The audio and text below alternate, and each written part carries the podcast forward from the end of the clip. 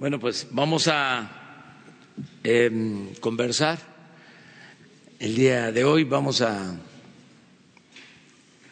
llevar a cabo esta conferencia como todos los días. Mañana vamos a Tabasco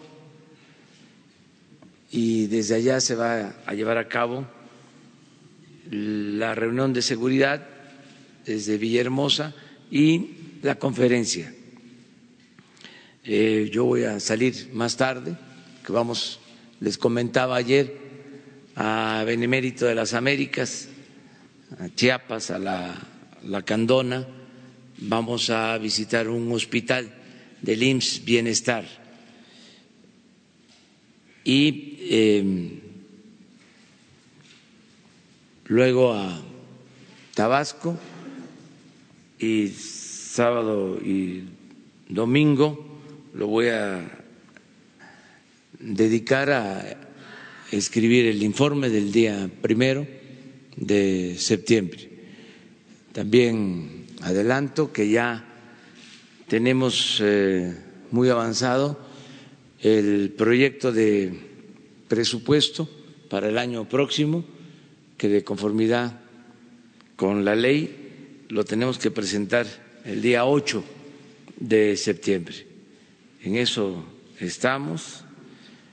Ayer avanzamos bastante en el acuerdo con las empresas de los gasoductos, va por buen camino eh, ese asunto y yo espero que la semana próxima ya se llegue a un acuerdo. Estoy ahora buscando la manera de contestar a esta solicitud que me hacen, que presentaron a, al Instituto de la Transparencia, donde me piden una persona de que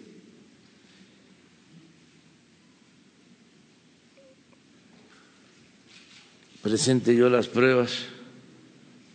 Dice textualmente, solicito amablemente me proporcione el estudio o el documento que dé cuenta de lo que dije, de que el pueblo está feliz, feliz, feliz.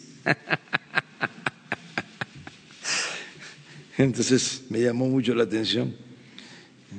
El documento que yo presente debe incluir metodología, población objetivo, levantamiento estadístico, distribución geográfica de la muestra y presupuesto para realizarlo,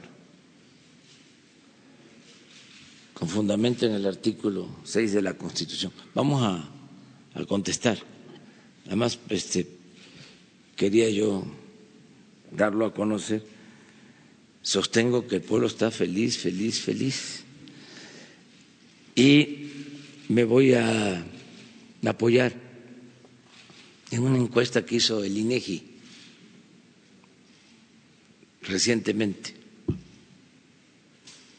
donde la gente manifestó que está feliz, que está contenta. Esa es mi fuente, pero lo voy a hacer por escrito, formalmente, pero adelanto que esa es mi fuente. Y ahora sí, abrimos.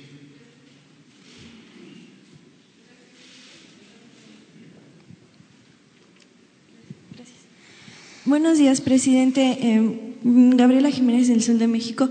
Eh, preguntarle, en una entrevista que llevamos el día de hoy, el gobernador eh, Jaime Bonilla dice que, bueno, que él no es dedo chiquito de nadie, que actúa de manera independiente y que pues bueno, o sea, que él no va a recibir consignas.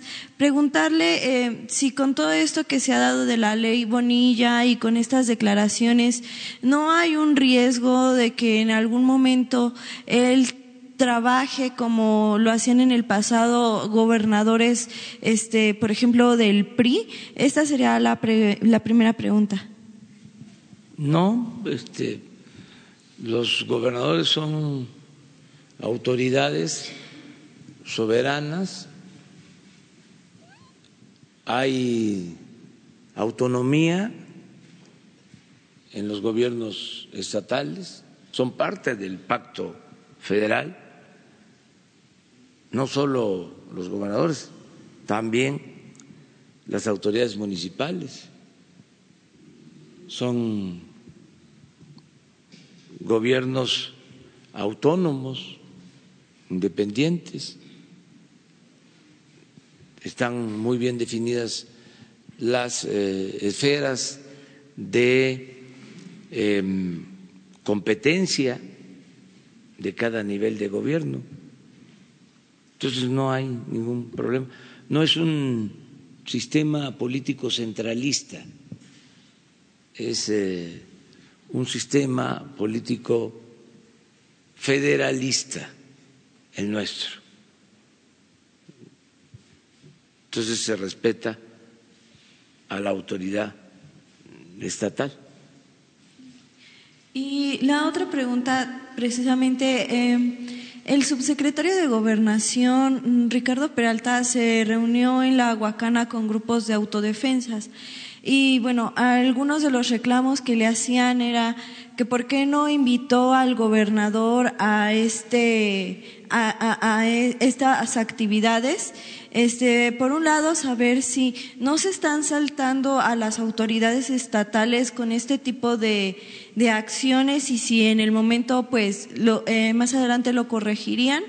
Y la otra es que también eh, varios gobernadores están acusando que pues bueno, en sus estados no hay autodefensas, que son eh, grupos que trabajan con el crimen organizado, pero que se disfrazan de autodefensas. Em, ¿Ustedes tienen alguna forma de distinguir estos grupos de las autodefensas? Este, ¿O qué información es que le han dado a usted sobre el tema? Gracias. Ayer hablé de eso. Dije que eh, no consideraba conveniente que incluso pienso que fue un error el promover estos grupos porque fueron en algunos casos, en la mayoría de los casos, auspiciados por el mismo gobierno. Creo que eso no corresponde a lo que establece la Constitución, no tiene que ver con un auténtico Estado de Derecho. Quien tiene que garantizar la seguridad de los ciudadanos es el Estado. No pueden haber grupos este, ilegales haciendo funciones de seguridad pública. Eh, eso no debe de permitirse. Eso demuestra una incapacidad del Estado para atender la demanda de seguridad que es fundamental eh, garantizar a todos los ciudadanos. Es un incumplimiento al deber del Estado.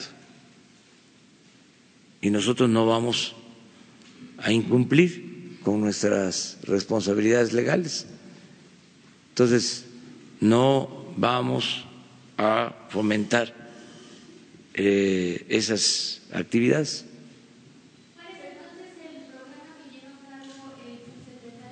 Pues él tomó esta decisión eh, porque lo invitaron a participar, ya este, se habló de este asunto en el Gabinete de Seguridad y se le ha pedido que se ajuste a lo que establece la Constitución y las leyes. No estoy de acuerdo. No.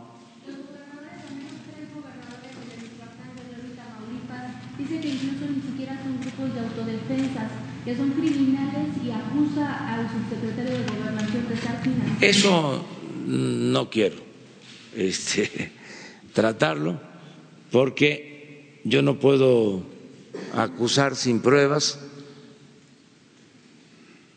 y no hago juicios, como se dice en la Biblia, juicios temerarios.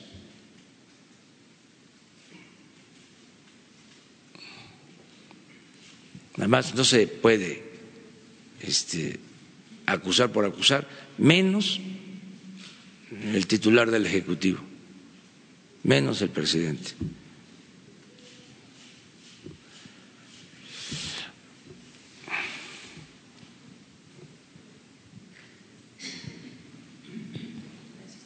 Buenos días, presidente Astrid Sánchez del Mañanero y Plumas Atómicas.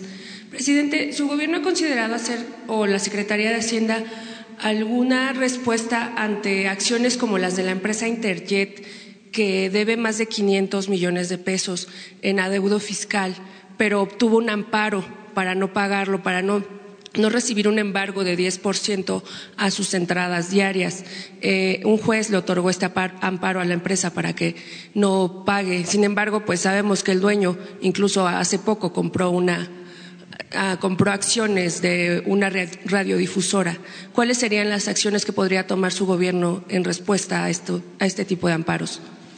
Bueno, tenemos que ser este, respetuosos de la ley aun cuando este, se trate de un asunto que pueda significar una afectación a la hacienda pública, eso lo va a decidir la autoridad judicial. Tenemos que ajustarnos a esos procedimientos, aunque no estemos de acuerdo, siempre eh, hay que respetar al Poder Judicial, que es en este caso el encargado del otorgamiento o es el que concede el amparo. ¿Estas empresas podrían estar librando este pago entonces? No porque no termina el juicio, no se sabe en qué va a resultar, pero es un derecho que tienen todos los ciudadanos acudir a un amparo y hay que respetar eh, la ley. Nosotros queremos hacer realidad y todos los días insistimos en que se respete la ley, que exista un auténtico Estado de Derecho y hacer algo cotidiano de la máxima de los liberales, según la cual al margen de la ley nada y por encima de la ley nadie. Entonces, es un derecho que tenemos que respetar. Hay muchos otros eh, contribuyentes amparados, hasta políticos. Y este, ¿qué hacemos? no vamos eh, a violar los procedimientos legales, tenemos que acatarlos. Lo único que digo es que hay casos en donde se da una especie de sabotaje legal, pero no dejo de hablar de que es legal como por ejemplo el caso de los amparos por el aeropuerto de Santa Lucía. Tengo que este, rectificar, porque estaba yo hablando de 20 amparos, pero ayer me informaron que no, son 80. Este, y se está em, atendiendo este asunto tanto por la Consejería Jurídica como por eh, la eh, área jurídica de la Secretaría de la Defensa. Pero imagínense, 80 amparos. Están ahí todos los abogados opositores, todos los abogados del conservadurismo, hasta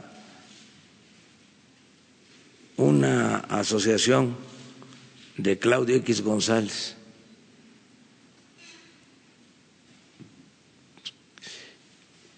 Que este que siempre ha tenido diferencias con nosotros desde el tiempo de Salinas, porque el señor Claudio X González, con todo respeto, papá, fue asesor de Salinas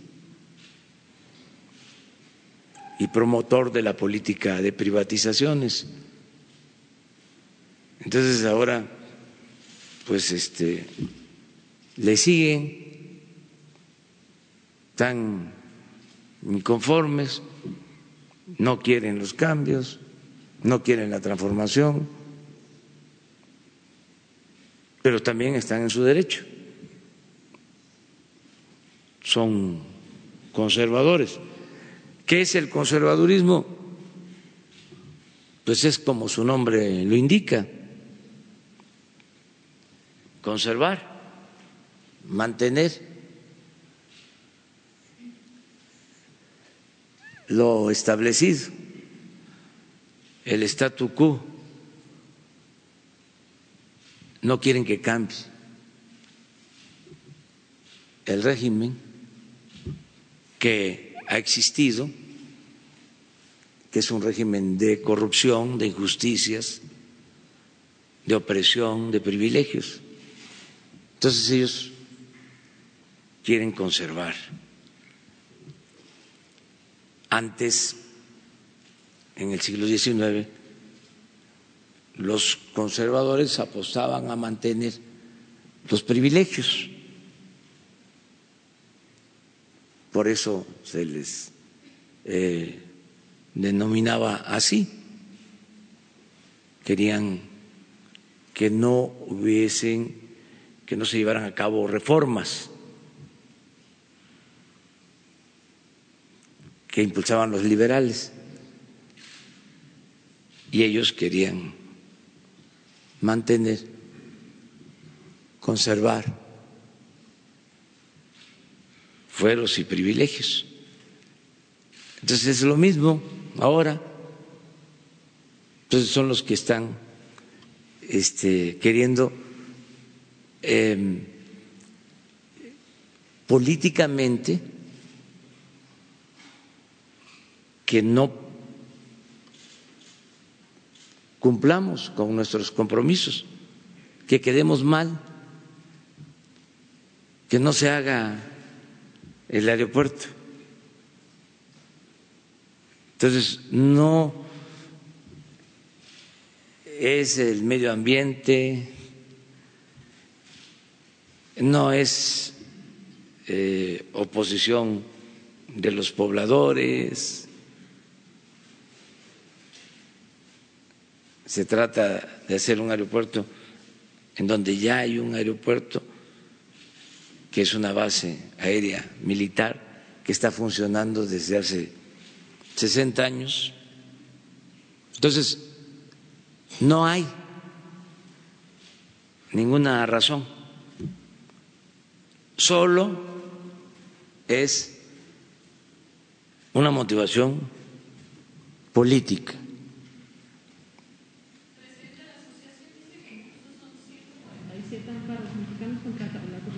Sí, sí, sí, puede ser. Es que ayer me dijeron 80, pero puede ser 147, sí, y los que se acumulen.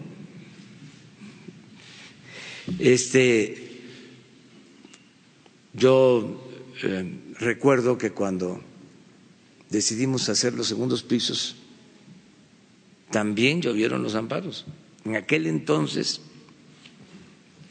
el que hizo el amparo principal fue el finado Burgoa, un, gran abogado, destacadísimo abogado, que este, yo platicaba con él y nos llevábamos bien pero era un buen abogado. Ahora pueden ser muchos amparos y a lo mejor no son tan buenos los abogados, porque es un asunto más que nada político, no jurídico. Es el interés de detenernos, de hacernos quedar mal. No se dan cuenta que están afectando o intentan afectar el desarrollo del país.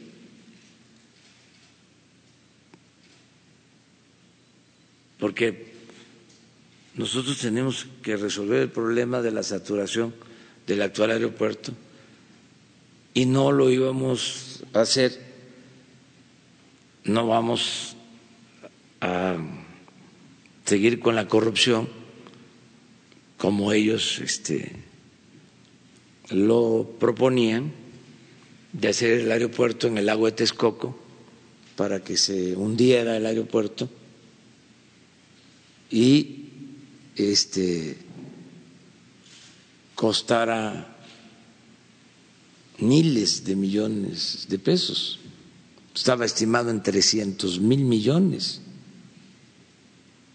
Pero eh, nada más piensen que estimaron hacer el tren Toluca, Ciudad de México, en 30 mil millones y va a terminar costando 90 mil, tres veces más.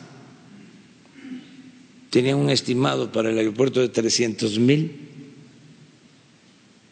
pues como se dice coloquialmente o se decía antes, nos iban a arruchar, iban a quebrar del gobierno. Si de por sí eh, dejaron la deuda pública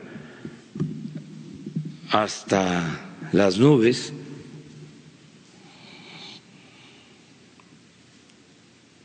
pero pues eso no parece importarles,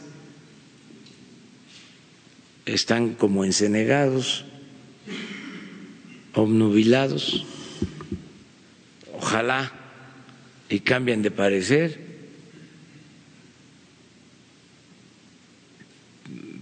Nosotros vamos a seguir eh, con la misma política, no vamos a dar ni un paso atrás. No vamos a permitir la corrupción. Se acabó la corrupción. Se acabó la asociación delictuosa entre poder económico y poder político. El gobierno es de todos y para todos, no para un grupo, no para una facción. Ese es el cambio. Eso es lo que se está llevando a cabo. Afortunadamente, muchos empresarios están entendiendo de que hace falta la honestidad y que se acabe el influyentismo. muchos nos están ayudando. Ahora con esto de los gasoductos, ahí han estado los representantes del sector empresarial. Ayer hasta las nueve de la noche eh, buscando acuerdos y no actuando de manera facciosa, sino eh, buscando que prevalezca la razón. Pero hay unos que se malacostumbraron desde que se decidió entregar los bienes de la nación, del pueblo, a particulares, a los allegados, a quienes mandaban entonces.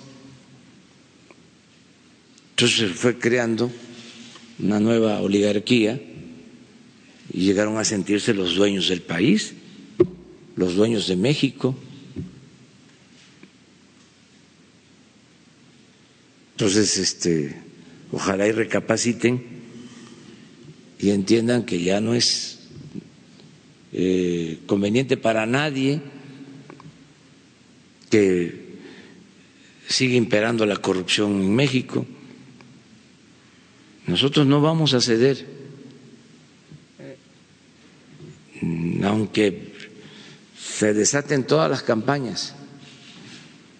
Este, abiertas o encubiertas. No vamos a ceder. Ya saben, además, soy perseverante.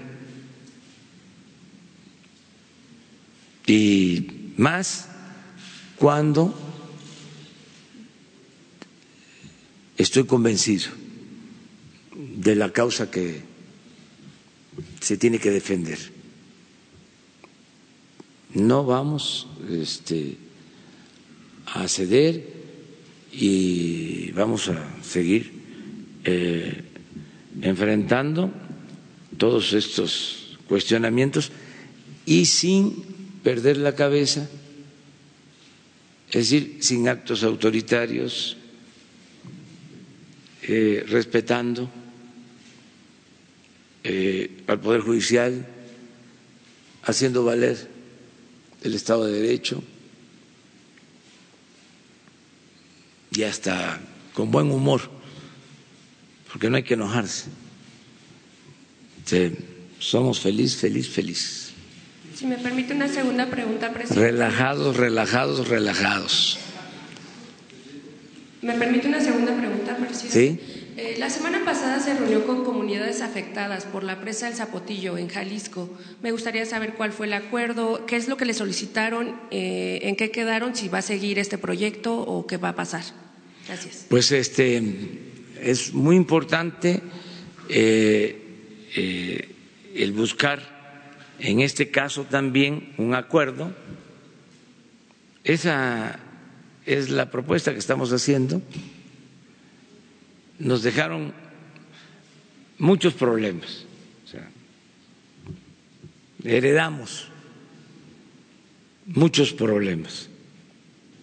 Esta presa la empezaron a hacer desde el gobierno del presidente Fox, no hubo acuerdo previo siempre la gente de las comunidades afectadas eh, se opusieron, se dieron contratos, se empezó a construir la presa,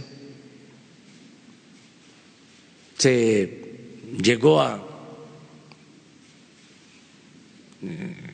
elevar la cortina de la presa hasta 80 metros.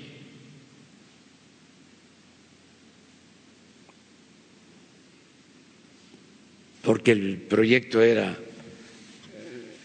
eh, elevarla a 110, hubo amparos, el Poder Judicial detuvo la obra o decidió que solo podía permitirse los 80 metros. Había diferencias entre el gobierno de Guanajuato y el de Jalisco, porque parte del agua es eh, para abastecer a León. Se tiene que decir también que hay un problema de escasez de agua en León.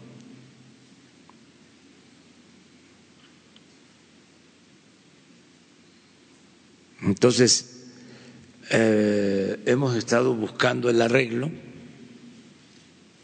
para que se resuelva el problema, porque está parada la construcción. Lo que hicimos ahora y autorizamos fueron unos eh, trabajos para reforzar la presa, eh, sobre todo para evitar riesgos de inundación. Se hicieron esos trabajos para proteger a la gente, pero no está resuelto el problema. Se avanzó porque ya hay un acuerdo entre los eh, gobiernos estatales de Jalisco y de Guanajuato, ya es un avance, pero falta el acuerdo con la gente. Y no se trata solo del acuerdo entre autoridades, hay que buscar el acuerdo con la gente. Entonces me he reunido, desde luego, con los gobernadores, ha estado participando con agua, la Secretaría del Medio Ambiente y me reuní hace poco con los pobladores de las comunidades y se acordó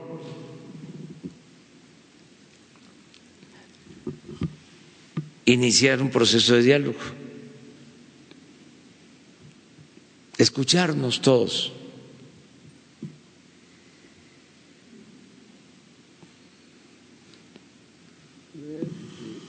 Que la gente que necesita el agua sepa que los afectados pues tienen un derecho que hay que respetar. Y también los de los pueblos donde va a haber afectaciones aun cuando este, podamos mitigar podamos este, quitar riesgos, pues también eh, van a resultar afectados y que también conozcan la situación de los que no tienen agua.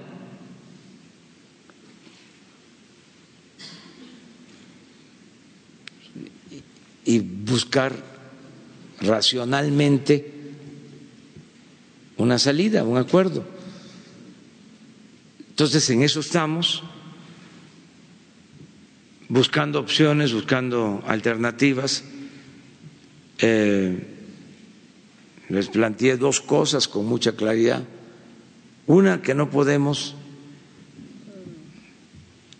destruir lo que se hizo, porque hay una inversión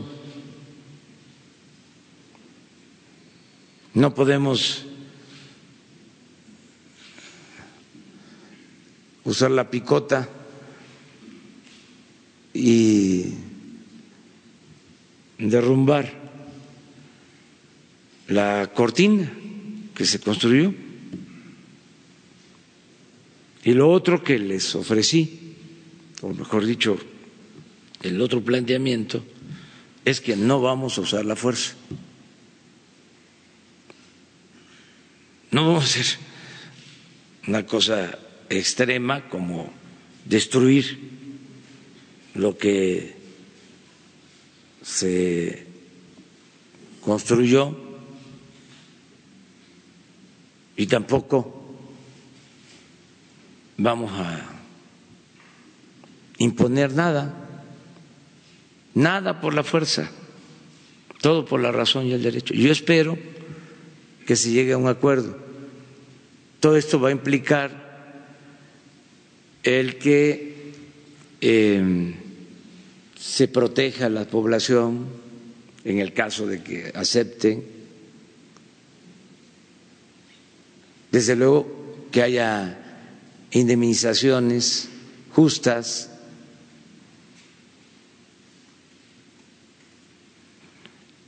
Y resolver problemas legales porque hay una demanda de una de las empresas en contra del gobierno, la que estaba contratada para em, hacer el ducto el acueducto,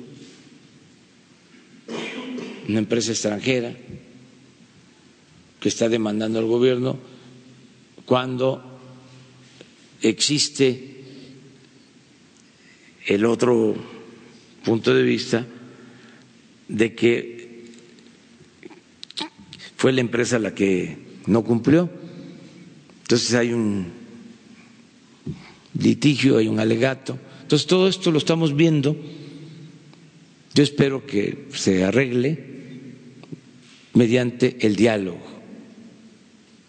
Em, y eh, está de por medio el gobierno de Jalisco y el gobierno de Guanajuato y están también en muy buena eh, actitud los dos gobiernos y desde luego la gente también los que vinieron aquí eh, a expresar sus sentimientos con mucho respeto y son escuchados y estamos pues buscando que haya el entendimiento. Así tenemos muchos casos. Les recuerdo que está parada la planta de Morelos, que le faltan 100 metros para conectar un gasoducto y es una planta que costó con todo y el gasoducto más de 20 mil millones de pesos, que permitiría alumbrar todo Morelos. Sin embargo, como hay oposición, y hay demandas, tenemos que este, esperar. Estamos resolviendo también lo de el tren Toluca Ciudad de México, ahí va avanzando porque se hicieron pagos, pero de todas maneras quedó inconformidad en el derecho de vía. Y ahí es doble el asunto, triple, porque es terminar de resolverlo el derecho de vía que se va avanzando. Lo otro es tener el presupuesto para concluir la obra que se requieren pues como 25 mil millones más para terminar de 25 mil a 30 mil millones. Eso es lo otro. Y ahí eh, estamos eh, destinando recursos. Este año se destinaron pues eh, cerca de tres mil millones, pero pues ya se agotaron, se requieren tres mil más este año. Y el año que viene, pues el doble para poder terminar la obra en el 21. Pero ni modo que este, nos eh, volteemos y que no nos importe. Y lo tercero es el asunto técnico, o sea, ya la operación,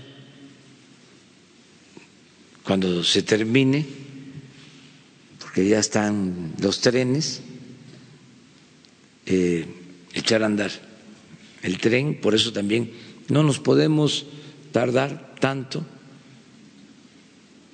para que este, los trenes no se afecten. Entonces, todas esas cosas se están viendo y se está avanzando, se está trabajando en todo.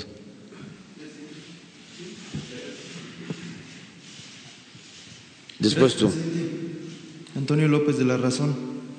Tengo un par de preguntas.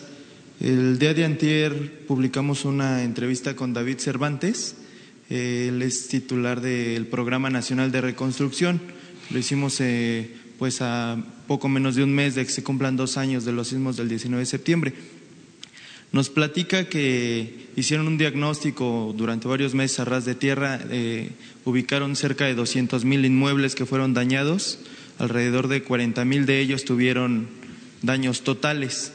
Señala que la administración anterior no hizo prácticamente nada, eh, se dedicaron a atender eh, los inmuebles que tuvieron daños parciales y de estos más de 40 mil inmuebles que tuvieron daños totales, eh, nos indica que a pesar de que el gobierno anterior reportó un avance de 93% en la reconstrucción, pues detectaron que nada más el 20%, que hay un avance del 20% o había un avance del 20% en la reconstrucción de estos inmuebles que tuvieron daño total. Eh, en esa materia, presidente, pues saber cuál es su opinión, cómo dejaron las cosas en la administración pasada y, cómo están avanzando. Me dice que ya en los próximos meses van a estar pues entregando las primeras las primeras casas. Esa es la primera pregunta. La segunda eh, insistir en este tema de las prerrogativas. Ayer tuve la oportunidad de platicar con la presidenta de Morena y me reiteró, me insistió que pues este partido ha sido el único que se ha comprometido en reducir o en, en devolver el 75% de las prerrogativas y los demás partidos pues permanecen callados. También que me dé su opinión al respecto, presidente. Gracias. Bueno, este, miren, también pues hay rezagos. Eh, no se han concluido las eh, obras, lo que tiene que ver con la reparación de escuelas, de eh, centros de salud que quedaron afectados por los sismos, templos, acabo de estar en Oaxaca, en Villalta, y me llevó la población a una iglesia del siglo XVIII afectada y pues es para ellos algo muy importante, es un centro cultural, es parte de, de la vida comunitaria, independientemente de lo religioso. Entonces, este, le hablé precisamente a David que fuera este, allá. Y en el istmo lo mismo, el caso de Oaxaca, y Chiapas y Morelos y Puebla, todavía hay afectaciones. Lo que puedo comentar es de que no vamos a dejar nosotros de atender esta eh, demanda de que se reparen instalaciones eh, públicas y que se ayude a los afectados que perdieron sus casas. Lo estamos haciendo. Este año se destinaron nueve mil millones de pesos que se están ejerciendo con ese propósito. Estamos contemplando otra cantidad para el año próximo. O sea, no vamos a dejar, no se le va a dar vuelta a la hoja hasta que no terminemos. ¿Coincide en que la administración pasada no hizo prácticamente nada? Es que no quiero ya seguir eh, responsabilizando a la administración pasada y a los de antes de esa administración. Solamente eh, cuando se necesite para diferenciarnos, porque hay veces que este, calienta porque nos comparan. Entonces sí, pero ya es nuestra responsabilidad. O sea, ya eh, no es para estar diagnosticando, ya sabemos. Hay grandes, graves problemas nacionales y los tenemos que enfrentar. Y estoy optimista y sé que vamos a sacar adelante el país. Lo estamos haciendo. Estamos este, poniendo de pie, levantando al elefante que estaba echado lo estamos parando y lo estamos empujando al elefante reumático y lleno de mañas. Y me están ayudando a empujar al elefante todos los mexicanos. Y ya empezamos a lograr que camine el elefante, que es un cuerpo de avance lento, pero ya está caminando. Pues este, yo hice el llamado, em, espero que se formalice el que los partidos decidan que va a haber disminución de sus prerrogativas, que lo hagan ahora porque eh, ya viene la aprobación del presupuesto. Durante todo este tiempo se va a estar hablando de eso, porque nosotros presentamos el presupuesto el día 8. No podemos nosotros hacer ajuste al presupuesto del INE tenemos por ley que enviarlo como nos entregan su presupuesto. Es el Congreso eh, y en el caso del presupuesto la Cámara de Diputados es la facultad de la Cámara. En esto no interviene el Senado. Pero se va a hablar de septiembre hasta noviembre sobre el tema, porque ni modo que este vaya a ser como antes, que nadie se enteraba de cuánto era el presupuesto y cómo se distribuía. Ahora se va a transparentar por completo. Se tiene que saber cuál es el destino del presupuesto, porque es dinero del pueblo.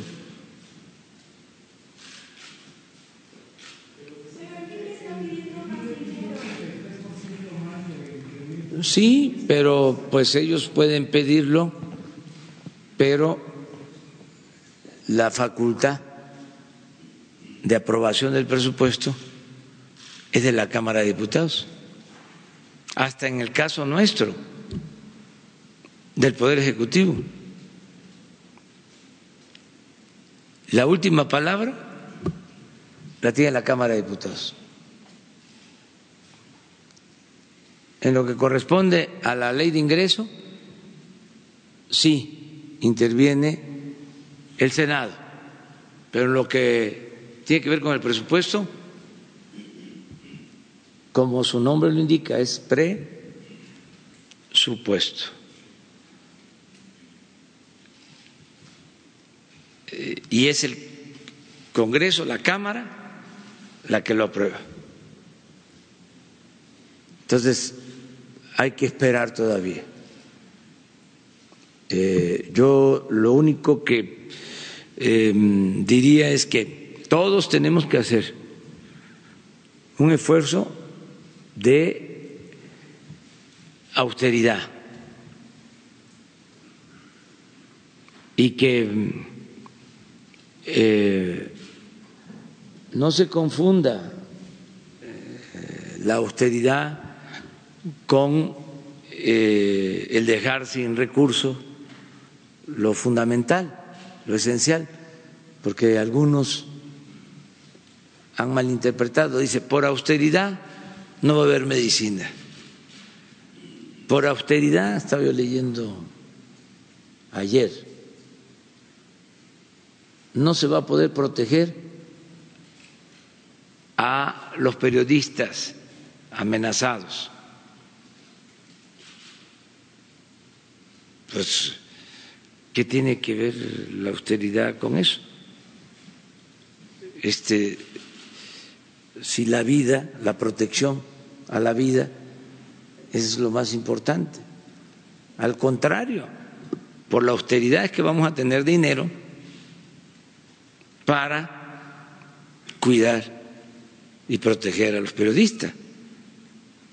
Pero hay toda una manipulación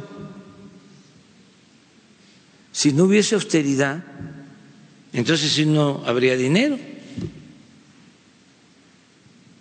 porque pues todo se gastaría en entregar pensiones millonarias, en mantener aviones de lujo, en tener eh, aviadores, ya que hablamos de aviones, este entonces sí no habría dinero ni para las medicinas, ni para este, ayudar a los pobres. No habría dinero. Todo se quedaría en lo que era la burocracia dorada. Austeridad es no permitir que haya sueldos de 700 mil pesos mensuales. Eso es austeridad. Austeridad es lo que decía el presidente Juárez.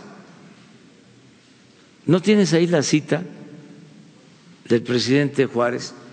Esa que dice el funcionario no puede abusar de las rentas y tiene que aprender a vivir en la justa medianía, vamos a leerla, porque no es este, nada más la justa medianía, es una lección, ese es nuestro fundamento, ojalá y se encuentre partidos no sean manifestado. Ninguno, el resto de los partidos, ninguno de los presidentes ha pues, ni siquiera hecho una declaración al respecto. Vamos a esperarnos, porque este, los ciudadanos van a estar demandando que haya austeridad, que no haya derroche. Hace como cinco días, bueno, el pasado fin de semana, un piloto de una línea aérea me preguntó en el aeropuerto que si se iba a permitir lo de los gastos de los partidos. O sea, ya lo trae la gente. Sí, el pasado fin de semana. Me este él, él este piloteó el avión y ya cuando iba yo saliendo en la puerta estaba esperando y lo que me preguntó fue eso ¿Cómo está lo del, lo del dinero de los partidos? Digo, pues ahí estamos este, exhortándolos a que este, le bajen a sus gastos. Entonces, son temas que tienen que eh, tomar en cuenta los partidos porque la gente está atenta. Es lo mismo de los fueros. Se tienen que terminar los fueros.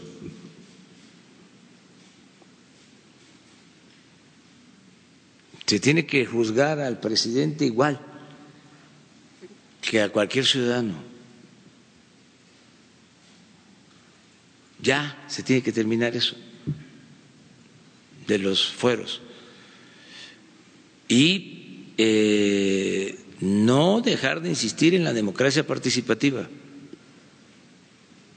en darle el derecho a la gente a que decida en consultas, en plebiscitos, en referéndum y que se aplique la revocación del mandato. Y si la gente quiere, también que se quite lo de la reelección, porque está permitido en algunos casos. Eso fue un abuso que se cometió. A ver, pásamelo. Le ganaste. Sí, este es. Ah, la van a poner acá. Ah, está mejor. Sí.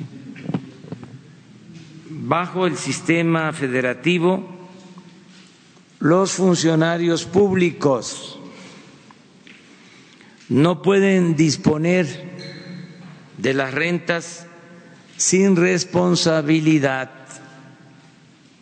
No pueden gobernar a impulsos de una voluntad caprichosa, sino con sujeción a las leyes. No pueden improvisar fortunas ni entregarse al ocio y a la disipación, sino consagrarse asiduamente al trabajo disponiéndose a vivir en la ahorrada medianía que proporciona la retribución que la ley les señala. Este es el mandato, esta es la lección. Esta es la teoría, esta es la doctrina que guía al actual gobierno. Entonces, que se entienda bien porque hay veces que se, además de las distorsiones, porque hay también con el neoliberalismo, se equiparó la austeridad a el despido de personal o de trabajadores. En Europa, por ejemplo, la izquierda rechaza la austeridad porque eh, vincularon austeridad con eh, afectar a los trabajadores. Y aquí también se aplicó. No hablaban de austeridad, pero eh, despedían a trabajadores mientras mantenían privilegios de los altos funcionarios públicos. Hubo una campaña en contra de los sindicatos, como una campaña, si se acuerdan, en contra de los que se buscan la vida en lo que se llama la economía informal, una campaña hipócrita pidiendo que pagaran impuestos, el viene, viene, y el que se busca la vida como puede, mientras los de arriba no pagaban impuestos o se les condonaban los impuestos. Decían, el problema de México, no sé si lo escucharon, es de que es muy poca la recaudación no es como en Europa, como en otros países, donde se recauda un mayor porcentaje del Producto Interno Bruto. Aquí es muy poco, porque no están tomados en cuenta los de la economía informal. Luego entonces, si se incluye a todos los de la economía informal, con eso aumenta la recaudación. Al mismo tiempo que se mantenían los privilegios fiscales para los potentados. No quiere decir esto que no se paguen impuestos, todos tenemos que contribuir, pero la misma Constitución establece que los impuestos se tienen que cobrar de manera progresiva. ¿Qué significa esto? Que tiene que pagar más, que tiene que contribuir más el que recibe proporcionalmente más ingresos. Entonces, todo este tipo de mitos o de sofismas, pues hay que hacerlos a un lado no es nada más eh, acabar con la corrupción, que era el principal distintivo del modelo neoliberal, sino es también desmontar todas esas falacias que fueron creando y que este, llegaron a dominar. Eh, fue un nuevo pensamiento, una nueva corriente de pensamiento que fueron imponiendo y cuesta trabajo enfrentarlo, porque fueron muchos años, 36 años, haciéndonos creer de que con las privatizaciones iba a haber crecimiento, iba a haber empleo, iba a haber bienestar. Y es cosa de preguntar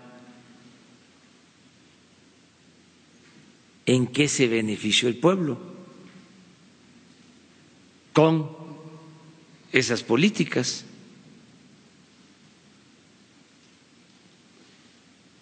¿Cuáles fueron los beneficios que se obtuvieron con esas privatizaciones? Entonces ya esa política no va a continuar y este por eso se está cambiando, pero sí es muy importante que quede claro de que la austeridad es para que tengamos eh, más recursos y podamos satisfacer las necesidades de la gente.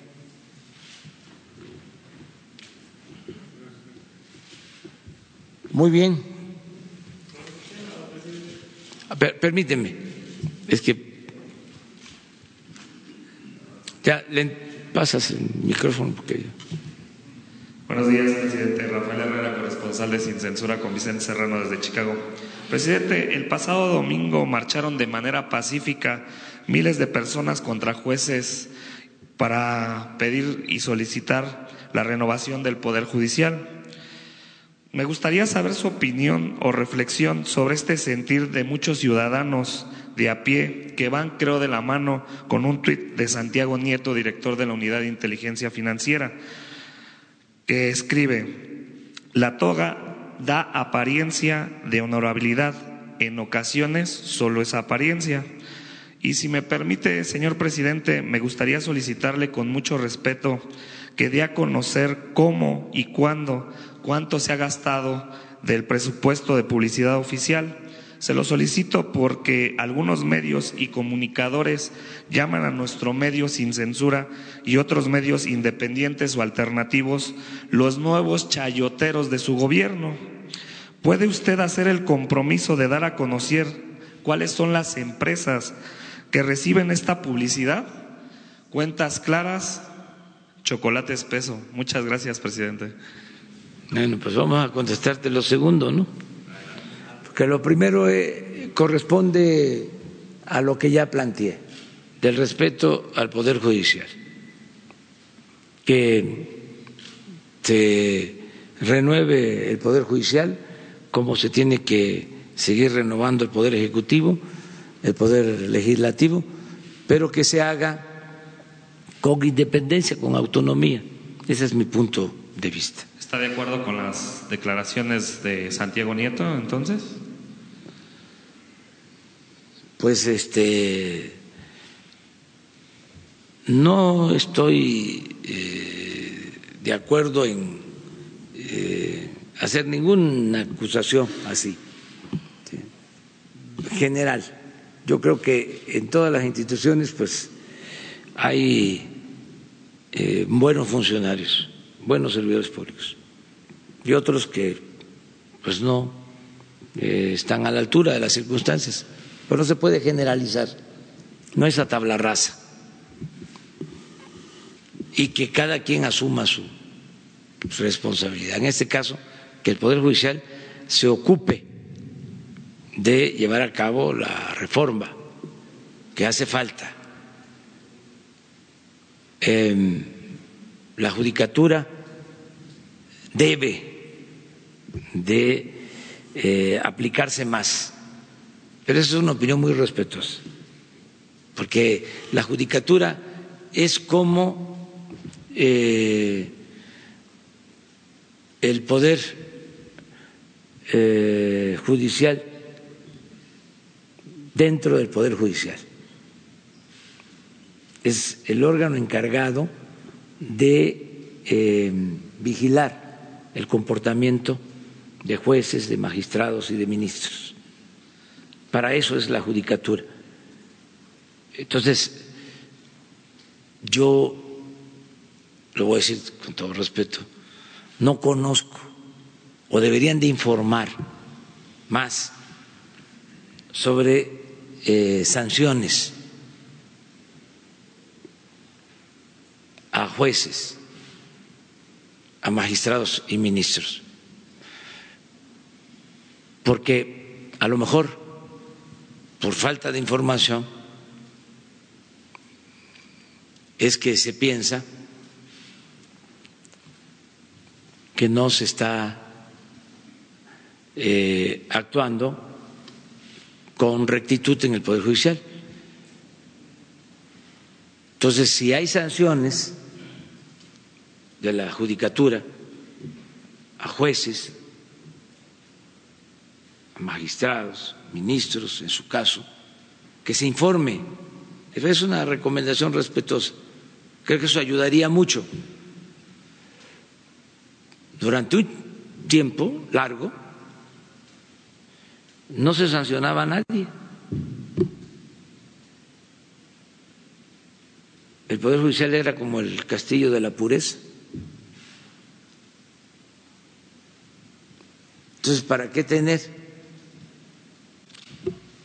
una institución como la judicatura sin este ninguna función al no ser que en ese poder no existieran anomalías, que también podría ser el caso. Al final de cuentas lo que hace falta es que se informe más. La gente debe de saber, porque hay muchas cosas que se desconocen, que al interior del Poder Judicial existe este Consejo de la Judicatura. Un día sería bueno que se explicara y que tiene la función de eh, cuidar el recto proceder de los integrantes del Poder Judicial. Porque no pueden los del Poder Judicial ser em, fiscalizados y no se debe, además, por otro poder. No lo puede hacer el poder legislativo solo en el caso de los juicios políticos. desafuero y todo el procedimiento que establece la Constitución. El Poder Ejecutivo no puede ni debe. Entonces, por eso es lo de la judicatura. Yo creo que si se informa más sobre esto, eh, va a ayudar bastante en la transparencia. ¿Qué es lo otro? Si puede usted hacer el compromiso para dar a conocer cuáles son las empresas que reciben la publicidad oficial. Sí, gracias, este, presidente.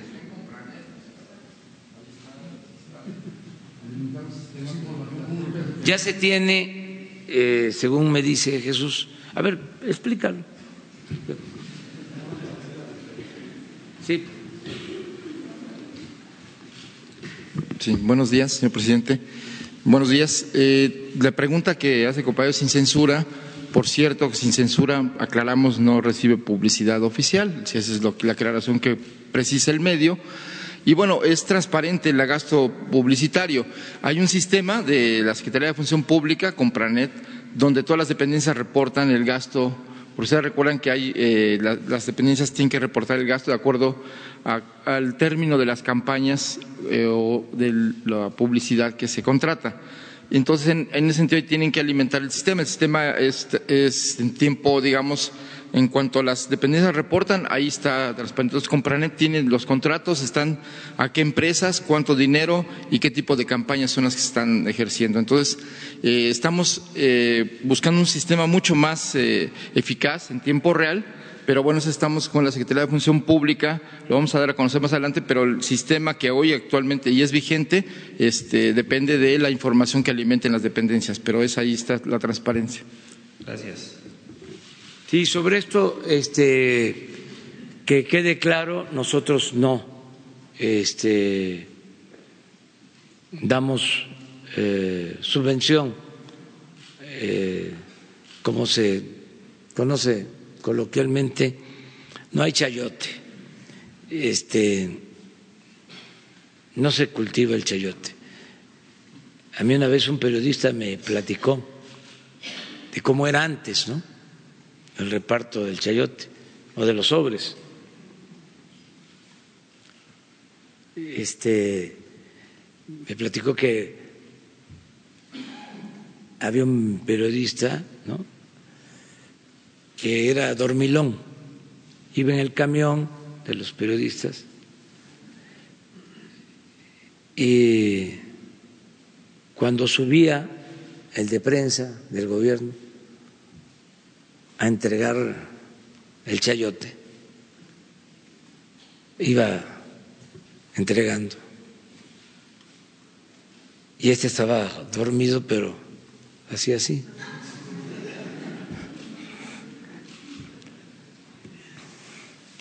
Entonces le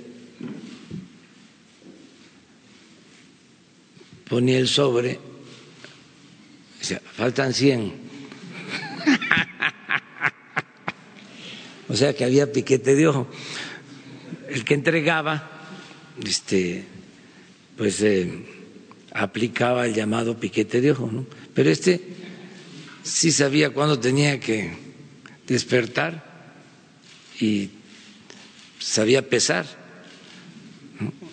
Si faltan 100 entonces hay muchas anécdotas sobre eso. Ya, eso es para la picaresca política. Ya eso no eh, se da. Y también este,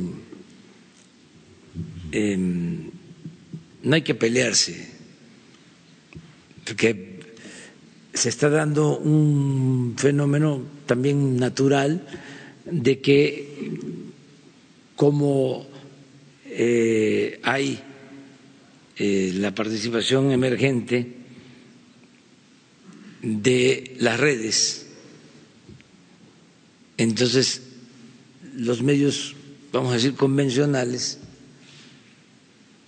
eh, en algunos casos, no en todos, este, tienen celos y sentimientos. Entonces, es un reacomodo, es un proceso de tránsito que se está viviendo, pero mi recomendación es, todos son periodistas, todos eh, están llevando a cabo su trabajo, lo hacen muy bien, no son chayoteros, ya eso está pasando a la historia, mm, incluso la mayor parte de los periodistas, sea de redes sociales o sea de medios convencionales, son gentes eh, jóvenes, ya con una concepción nueva, distinta.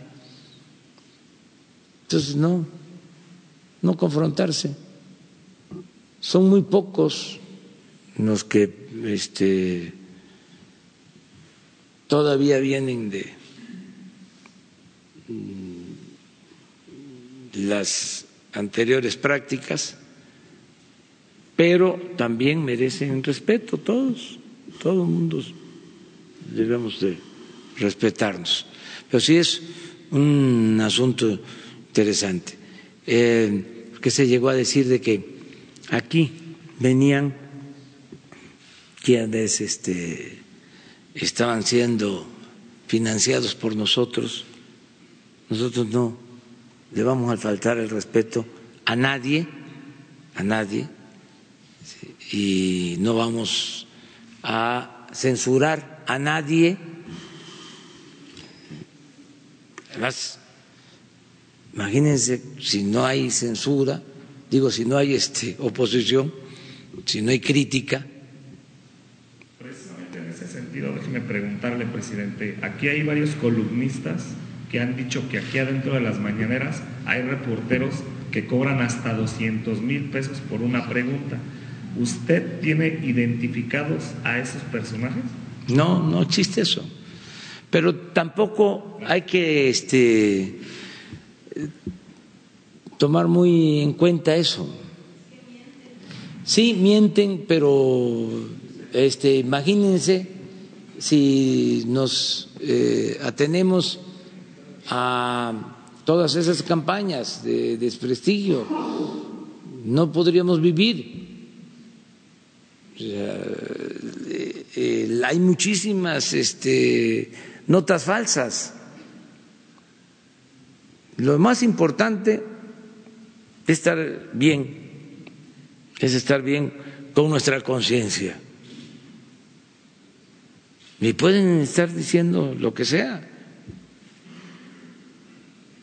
Además, este, si no hay pruebas, si no hay evidencias, si no es cierto,